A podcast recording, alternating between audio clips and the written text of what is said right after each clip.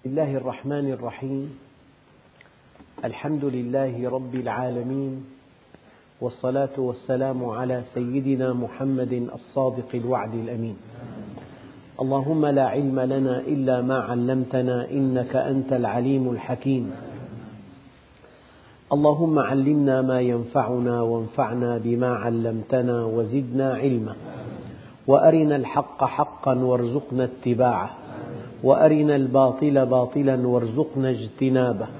واجعلنا ممن يستمعون القول فيتبعون أحسنه. وأدخلنا برحمتك في عبادك الصالحين. أيها الإخوة الكرام مع الدرس الثاني من سورة القيامة ومع الآية الخامسة وهي قوله تعالى بل يريد الإنسان ليفجر أمامه. يعني النفس اللوامة نفس تلوم ذاتها على كل خطأ وانحراف وقد أقسم الله بها وأثنى عليها. والله عز وجل يذكرنا بيوم القيامة. أيحسب الإنسان أن لن نجمع عظامه؟ بلى قادرين على أن نسوي بنانه. هذه الآيات شرحت في الدرس الماضي. بل يريد الإنسان ليفجر أمامه. معنى يفجر أن يكذب. يكذب ما أمامه من يوم القيامة. هذا اليوم يكذب به تكذيبا قوليا أو تكذيبا عمليا. فالذي يتحرك حركة لا تنبئ أنه يحسب حسابا لهذا اليوم فهو مكذب بيوم القيامة. تكذيب عملي. مكذب تكذيبا عمليا. أو الذي ينكر هذا اليوم هذا مكذب تكذيب قولي. وكما تعلمون هناك كفر اعتقادي. ولو بقي الإنسان ساكتا. وهناك كفر قولي وهناك كفر عملي. فقد يكفر وهو ساكت. وقد يكفر وهو يقول وقد يكفر وهو يتحرك. وهذا الذي قال لو أن محمدا صادق فيما يقول لكنا شرا من الحمر كان محسوبا من أصحاب رسول الله ثم ظهر أنه منافق. وقد قال الله في حقه يحلفون بالله ما قالوا ولقد قالوا كلمة الكفر. فقد يكفر الإنسان إذا اعتقد اعتقادا يخالف كلام الله أو سنة رسول الله الصحيحة. وقد يكفر إذا تكلم بكلمة رد بها حكما شرعيا ثابتا أصلا أو رد آية أو حديثا أو أنكر فرضا أو واجبا أو حقيقة جاءت في القرآن الكريم. وقد يكفر إذا فعل شيئا يعبر عن استخفافه بهذا الدين. فلو ألقى المصحف على الأرض ليهينه فقد كفر. يا أيها الإخوة الكرام هذا الإنسان ينكر ما أمامه من يوم تشيب لهوله الولدان. ينكر ما أمامه من يوم عسير على الكافرين غير يسير. ينكر ما أمامه من يوم ثقيل حساب دقيق. فمن يعمل مثقال ذرة خيرا يره ومن يعمل مثقال ذرة شرا يره. هذا سماه الله القارعة وسماه الحاقة وسماه الطامة وسماه يوم القيامة ويوم الجزاء. كلها أسماء لمسمى واحد يوم تسوى فيه الحسابات. يوم يحاسب الإنسان عن كل شيء فعله صغيرا كان أو كبيرا. بل يريد الإنسان ليفجر أمامه أي ليكذب. هذا اليوم أو يكذب بهذا اليوم الذي فيه تسوى الحسابات. والدليل أن يفجر بمعنى يكذب يسأل أيان يوم القيامة؟ سؤال استخفاف سؤال استهزاء. متى؟ بل يريد الإنسان ليفجر أمامه يسأل أيان يوم القيامة. هذا هو المعنى الأول. يفجر بمعنى يكذب والدليل يستخف بهذا اليوم الذي وعد الله به عباده ليجزي فيه كل نفس بما تسعى. المعنى الثاني هذا الذي يعجل بالمعصية ويسوف التوبة. يعني يفعل معصية أمامه ينوي أن يقترف معصية. يتحرك ليقترف معصية في المستقبل. إذا يفجر في وقت أمامه. طبعا أمام ظرف مكان ولكنها في هذه الآية جاءت ظرف زمان. ما أمامه من زمن بل يريد الإنسان ليفجر أمامه أي ليقترف المعاصي والآثام في مستقبله القريب وكأنه لا حساب ولا عذاب. فالذي يعجل المعصية ويسوف التوبة هذا ينطبق عليه قوله تعالى يفجر أمامه. أو الذي يقول سوف أتوب ولا يتوب. يفجر أمامه. أو الذي يقول سأتوب ويكذب. لا ينوي أن يتوب يفجر أمامه. والذي يقول سوف أتوب ويأتيه الموت على شر حال هذا يفجر أمامه. فإما التكذيب القولي أو العملي والدليل يسأل أيان يوم القيامة وإما تعجيل المعصية وتأخير الطاعة تعجيل الانحراف وتأخير التوبة. أو يفجر أمامه هذا الأمل الذي يخدع الناس. كل واحد في بذهنه آمال إلى ثلاثين سنة قادمة. وقد لا يعلم أن الموت سيفاجئه بعد حين. ما من إنسان وافته المنية إلا وفوجئ بها وهو يعتقد أنه سيعيش سنوات وسنوات.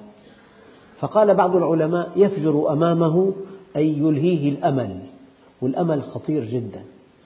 لذلك النبي عليه الصلاة والسلام قال أكثروا ذكر هادم اللذات مفرق الأحباب مشتت الجماعات.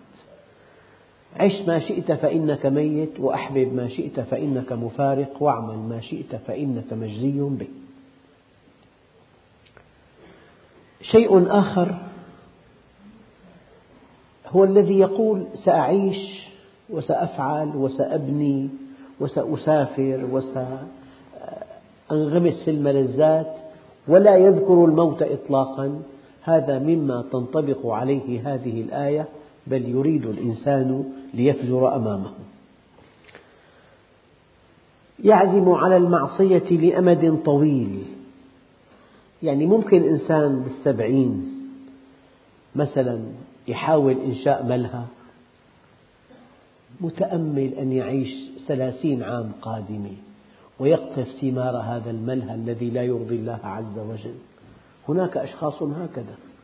في نهاية المطاف يؤسسون بيوت ترتكب فيها المعاصي بل يريد الإنسان ليفجر أمامه يسأل أيان يوم القيامة. أيها الإخوة أصل الفجور الميل عن الحق إلى الباطل. يسأل أيان يوم القيامة سؤال استهزاء سؤال سخرية. قال فإذا برق البصر. الإنسان أحيانا يشخص بصره. إذا رأى شيئا مخيفا يشخص بصره. يعني حدقة العين تجمد في مكانها. هذا معنى شخص. جمد بصره خوفا وفزعا. قال فإذا برق البصر. طبعا هناك من ينظر وهناك من يستشرف نظر مع التمطي وهناك من يستشف نظر مع التفحص باليدين وهناك من يرنو ينظر مسرورا وهناك من يحدج ينظر مع المحبة وفي الحديث حدث القوم ما حدجوك بأبصارهم وهناك من يلمح ينظر ثم يعرض وهناك شيء يلوح يظهر ويختفي. وهناك من ينظر شزرا مع الاحتقار. وهناك أفعال كثيرة للنظر. أحدها شخص قال تعالى فإذا هي شاخصة أبصار الذين كفروا. من شدة الخوف من شدة الدهشة من شدة الصعق يجمد بصره. فإذا برق البصر فإذا برق البصر وخسف القمر. القمر أيها الإخوة من آيات الله الدالة على عظمته. وربنا عز وجل جعل القمر والشمس آيتين من آيات الله عز وجل. ومن آياته الشمس والقمر ومن آياته الليل والنهار ومن آياته أن خلق لكم من أنفسكم أزواجا. هذه الآيات إن لم نفكر فيها فقد عطلناها عطلناها. ربنا عز وجل يقول كلا والقمر أي أنه يقسم بالقمر. فإذا برق البصر وخسف القمر القمر آية من آيات الله الدالة على عظمته. أيها الإخوة قال بعض العلماء القمر يدور حول الأرض دورة وحول نفسه دورة. تطابق الدورتان الدورة حول نفسه والدورة حول الأرض يجعل أحد وجوهه نحو الأرض دائما. الأرض هكذا القمر يدور هكذا. يدور دورة حول نفسه ودورة حول الأرض.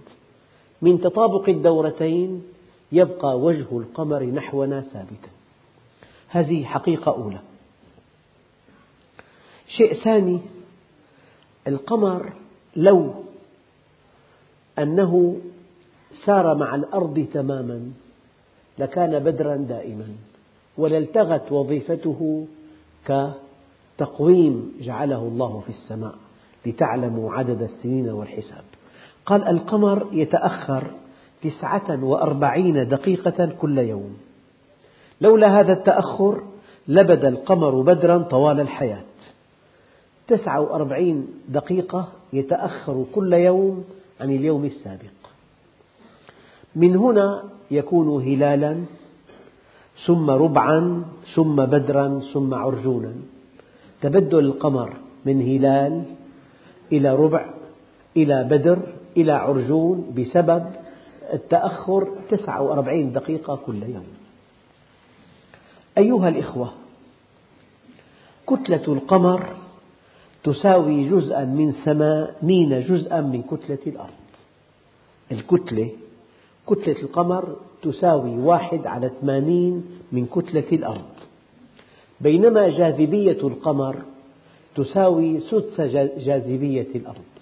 فاللي وزنه على الأرض ستين كيلو وزنه في القمر عشرة كيلو. نعم. هناك أقمار تدور حول نفسها. في بضع سنوات تبتعد كثيرا وتقترب كثيرا. لكن القمر الذي أكرمنا الله به قمر يدور قربا من الأرض قريبا من الأرض بحيث يغدو منارة ويغدو تقويما لنا لتعلموا عدد السنين والحساب. علماء الفلك يقولون هذا القمر بعده عن الأرض بحساب دقيق دقيق دقيق. قال تعالى الشمس والقمر بحسبان. فلو أن هذا القمر ابتعد كثيرا عن الأرض ماذا يحصل؟ ينعدم تنعدم ظاهرة في الأرض خطيرة جدا اسمها المد والجزر. والمد والجزر البحر قد يرتفع عشرين متر في بعض الخلجان والموانئ وينخفض عشرين متر بفعل جاذبية القمر للماء. لو أن القمر ابتعد كثيرا عن الأرض ما الذي يحصل؟ يلغى المد والجزر والمد والجزر له وظيفة كبيرة في حياة البشر. وفي أخطر من ذلك لو أن القمر ابتعد عن الأرض دققوا. لدارت الأرض حول نفسها في أربع ساعات. لصار النهار ساعتين والليل ساعتين. لذلك قال الله تعالى آه، ومن آياته الشمس والقمر من آياته الليل والنهار. أما لو اقترب لجذبته الأرض وارتطم بها. نعم. شيء آخر يتحدث به العلماء عن القمر هو أن تربة القمر عاكسة كالبلور تماما. الله عز وجل جعل مرآة في السماء. يعكس ضوء الشمس. والعلماء قالوا إن ضوء القمر يساوي واحد على ثمانية عشر جزء من أشعة الشمس. يعني في أحد الليالي المقمرة ترى الأشياء بإضاءة تساوي واحد على ثمانية عشر جزء من أشعة الشمس. وفضلا عن ذلك هو تقويم جعله الله في السماء. يعني قبل أن نخترع الساعات والتقاويم كل البشر يعرفون واحد بالشهر اثنين بالشهر. وللآن في أشخاص بالريف يحسبون أمورهم على القمر. أيها الإخوة القمر آية من آيات الله. بعده عنا 360 ألف كيلومتر. يقطعها الضوء في ثانية واحدة. المسافة الضوئية بين الأرض والقمر ثانية ضوئية واحدة. طبعا ذهبت مركبة إلى هناك اسمها أبولو. هي كلفت 24 ألف مليون دولار. هذه أول مركبة وطئت بها قدم إنسان على أرض القمر لتأمين جو الأرض في القمر. في القمر ما في هواء في القمر الجاذبية أقل وهنا موضوع دقيق جدا يعني لا لا يمكن أن يلقى في هذا الدرس مثلا. على كل فإذا برق البصر وخسف القمر. يعني خسف القمر الخسف إذا ذهب كله فهو خسوف أما إذا ذهب بعضه فهو خسوف في عنا كسوف وعنا خسوف. الخسوف والكسوف. إذا غابت غاب آه، شكل القمر كليا فهو الخسوف أما إذا غاب جزئيا فهو الكسوف. وقد يظهر الكسوف من حين إلى آخر قد تأتي الأرض بين الشمس والقمر فيكون الكسوف. أما الخسوف حينما يغيب القمر كليا أو حينما تغيب الشمس كليا يكون الخسوف. أيها الإخوة فإذا برق البصر وخسف القمر وجمع الشمس والقمر. العلماء قالوا جمع الشمس والقمر في ذهاب ضوء, ضوء الشمس والقمر. يعني كلا الشمس والقمر يذهب ضوءهما. فإذا خسف القمر نعم فإذا برق البصر وخسف القمر وجمع الشمس والقمر. لبعض العلماء تعليقات لطيفة حول هذه الآية. جمع بينهما أي قرن بينهما في طلوعهما من المغرب أسودين مكورين مظلمين مقرنين كأنهما ثوران عقران يوم القيامة. يعني تنطفئ ينطفئ ضوء القمر وتنطفئ أشعة الشمس. إذا الشمس كورت. يعني هذا النظام إلى حين والشمس تجري لمستقر لها. ذلك تقدير العزيز الحكيم.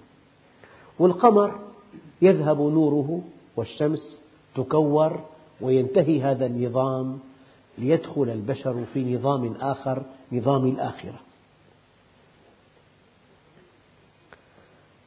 يجمع بين الشمس والقمر فلا يكون تعاقب ليل ولا نهار. إذا يلغى الضوء وتلغى الأشعة ويلغى تعاقب الليل والنهار أيضا. لأن النهار والليل من حركة الأرض حول الشمس ومن نور, ومن نور الشمس الساطع. فلو أطفئت الشمس وخسف القمر ألغي الليل والنهار. في هذا اليوم العصيب في هذه الساعة الحرجة في هذا اليوم العسير كما قال الله عز وجل يقول الإنسان يومئذ أين المفر؟ هذا هو الطريق المسدود. نحن في بحبوحة نحن أحياء. إذا في بحبوحة. يمكن أن نتوب. يمكن أن نستغفر. يمكن أن نصلح من أعمالنا. يمكن أن نطلب العلم. أما فإذا برق البصر وخسف القمر وجمع الشمس والقمر يقول الإنسان يومئذ أين المفر؟ أين المهرب؟ قال بعض العلماء أين المفر من الله استحياء؟ يعني لو أن أب له ابن أنت ضربت هذا الابن وابتززت ماله وأوجعته وجرحته. ثم ساقتك الأقدار مثلا إلى موظف كبير لك عنده حاجة خطيرة فإذا هو أبو والد هذا الطفل الذي آذيته. حينما تعلم أن هذا الإنسان والد الذي آذيته تذوب خجلا منه.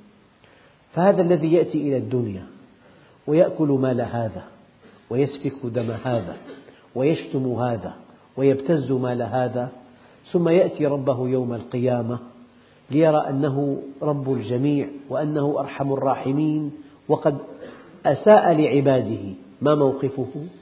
قال يقول الإنسان يومئذ أين المفر استحياء من الله عز وجل إن العار ليلزم المرء يوم القيامة حتى يقول يا رب لإرسالك بي إلى النار أهون علي مما ألقى وإنه ليعلم ما فيها من شدة العذاب. وأين المفر بمعنى آخر؟ أين المفر من جهنم حذرا منها؟ يعني أحيانا الإنسان يمشي في طريق يؤدي به إلى الهاوية. أعماله في الدنيا ساقته إلى حتفه. وإلى مصيره المشؤوم. لذلك فمن زحزح عن النار وأدخل الجنة فقد فاز وما الحياة الدنيا إلا متاع الغرور. هذا كلام رب العالمين. هذا كلام الذي لا ينطق عن الهوى.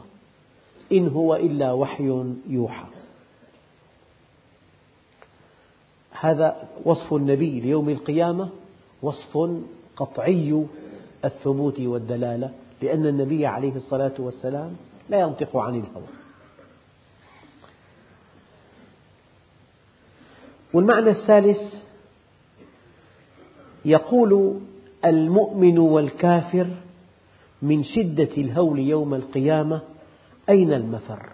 طبعا المؤمن يتمنى لو عمل أعمالا صالحة أكثر. الكافر في هلاك. المؤمن ينجو ولكن ما من أحد إلا ويندم يوم القيامة. حتى المؤمن يندم على ساعة عاشها في الدنيا لم يذكر الله فيها.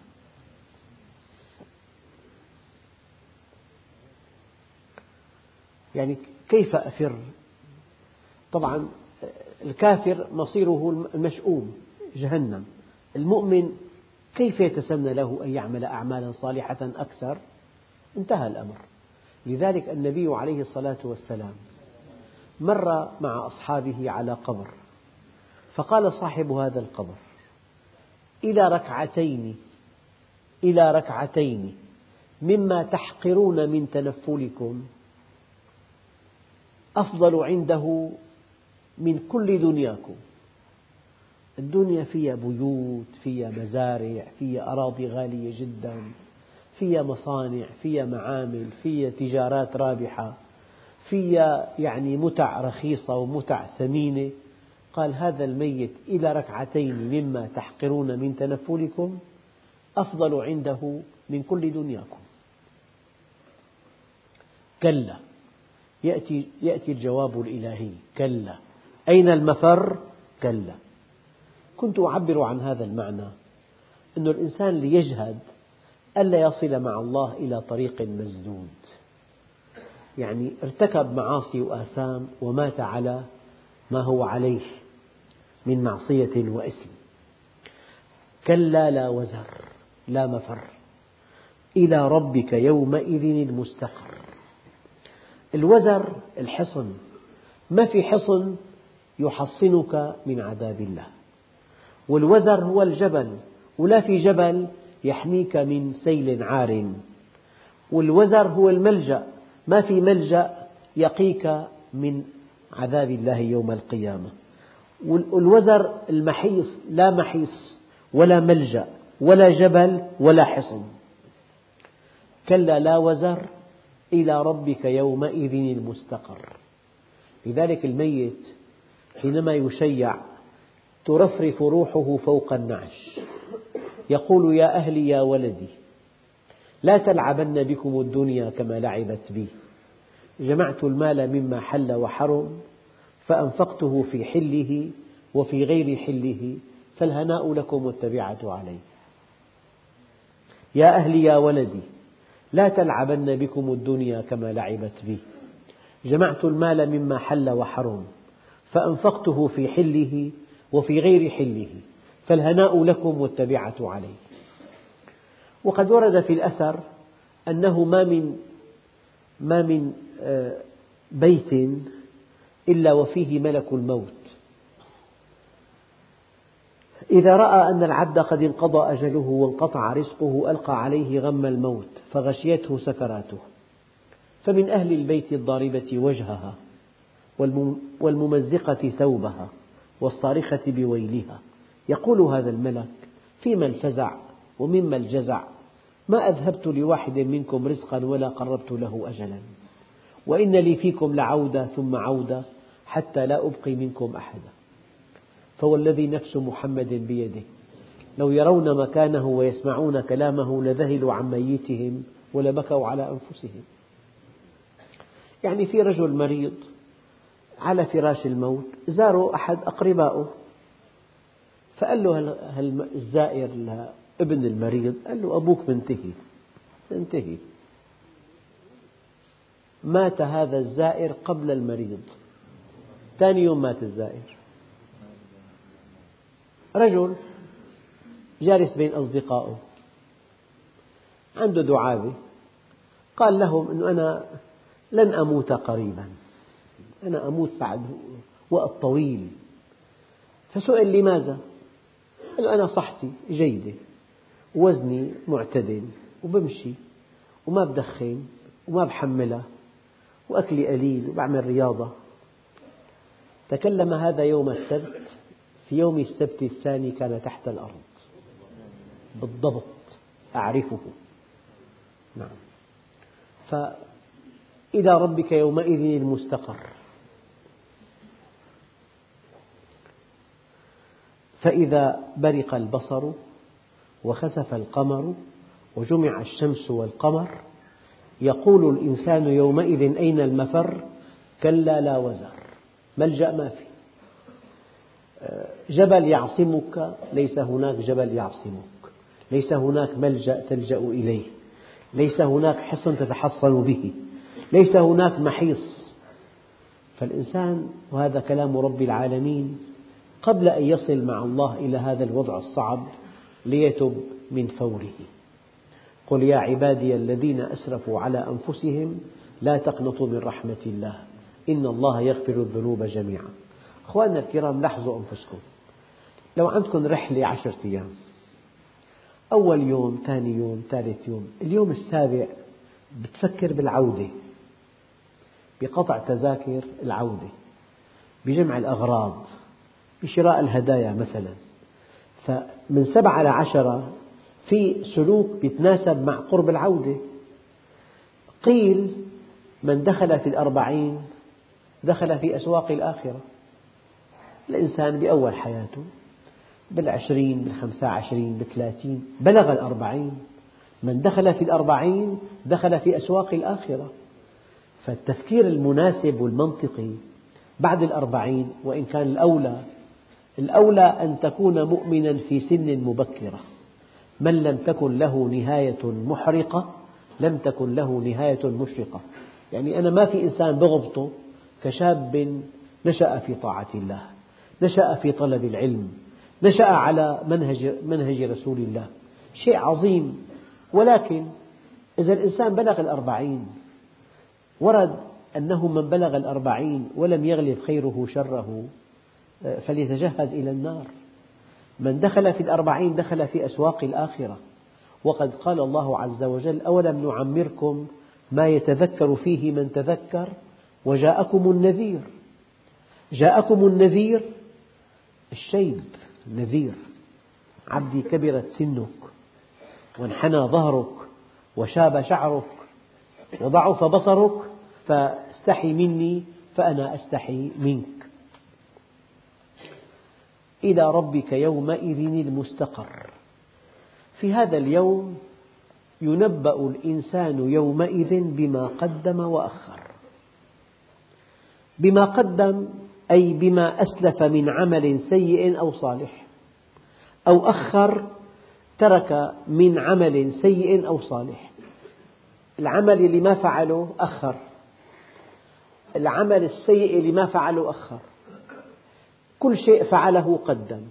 بما قدم يعني بما فعل وأخر بما لم يفعل. والإنسان أمام شيئين أمام موقف تفعل أو لا تفعل. واحد طلب منك تعطي أو لا تعطي. أذن المؤذن تصلي أو لا تصلي.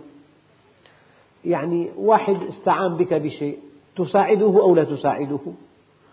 امرأة بالطريق مرت تنظر أو لا تنظر.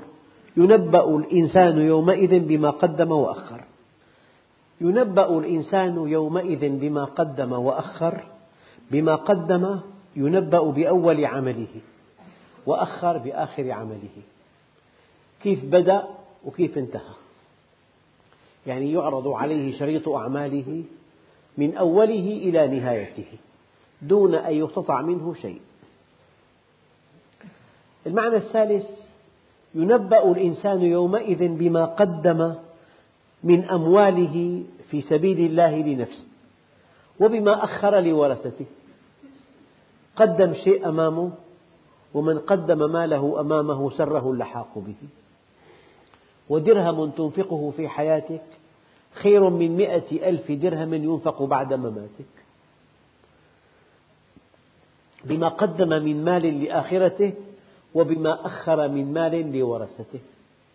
وأحيانا هؤلاء الورثة لا يحسنون إنفاق المال فينفقونه إسرافا وتبذيرا والأب الذي تركه لهم ما رباهم ولا وجههم إلى الله عز وجل.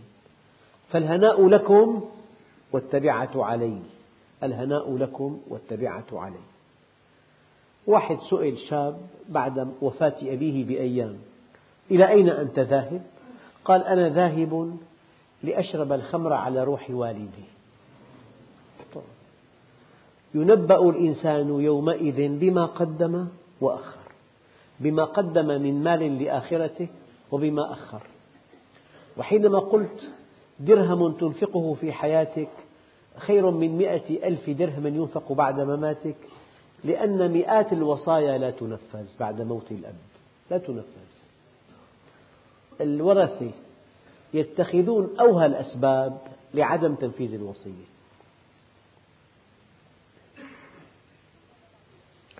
وقال بعض العلماء ينبأ الإنسان يومئذ بما قدم من فرض وما أخر من فرض. أدى هذه الصلاة بوقتها أو أخرها. أدى الزكاة بوقتها أو أخرها فعل شيئا في الوقت المناسب أو أخره أخره تهاونا أو تقصيرا.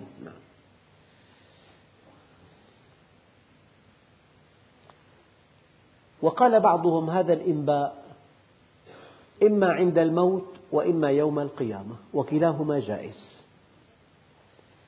لذلك قال عليه الصلاة والسلام دققوا في هذا الحديث إن مما يلحق المؤمن من عمله وحسناته بعد موته علما علمه ونشره. ولدا صالحا تركه. مصحفا ورثه. مسجدا بناه. بيتا لأهل السبيل بناه. لأبناء السبيل بناه. نهرا أجراه. صدقة أخرجها من ماله في صحته وحياته. كل هذه الأعمال تلحقه بعد موته. لذلك في أعمال تنقطع عند الموت وفي أعمال تستمر بعد الموت. أعظم هذه الأعمال ما كان مستمرا بعد الموت. إذا مات ابن آدم انقطع عمله إلا من ثلاث صدقة جارية وعلم ينتفع به وولد صالح يدعو له. علم علمه ونشره ولد صالح تركه مصحف ورثه مسجد بناه بيت لابن السبيل بناه نهر أجراه صدقة أخرجها في من ماله في صحته وحياته. كل هذه الأعمال تلحقه بعد موته. بالمقابل إذا أنشأ ملهى ومات كل معصية آه، تكون في هذا الملهى إلى أن ينتهي تنتهي الدنيا في صحيفة الذي أنشأه. نعم. الحديث الصحيح يقول عليه الصلاة والسلام من سن في الإسلام سنة حسنة كان له أجرها وأجر من عمل بها إلى يوم القيامة. ومن سن في الإسلام سنة سيئة كان عليه وزرها ووزر من عمل بها إلى يوم القيامة. أيها الإخوة الكرام بل يريد الإنسان ليفجر أمامه يسأل أيان يوم القيامة فإذا برق البصر وخسف القمر وجمع الشمس والقمر يقول الإنسان يومئذ أين المفر؟ كلا لا وزر إلى ربك يومئذ المستقر. ينبأ الإنسان يومئذ بما قدم وأخر. وفي الدرس القادم إن شاء الله نبدأ بقوله تعالى بل الإنسان على نفسه بصيرة ولو ألقى معاذيره. والحمد لله رب العالمين.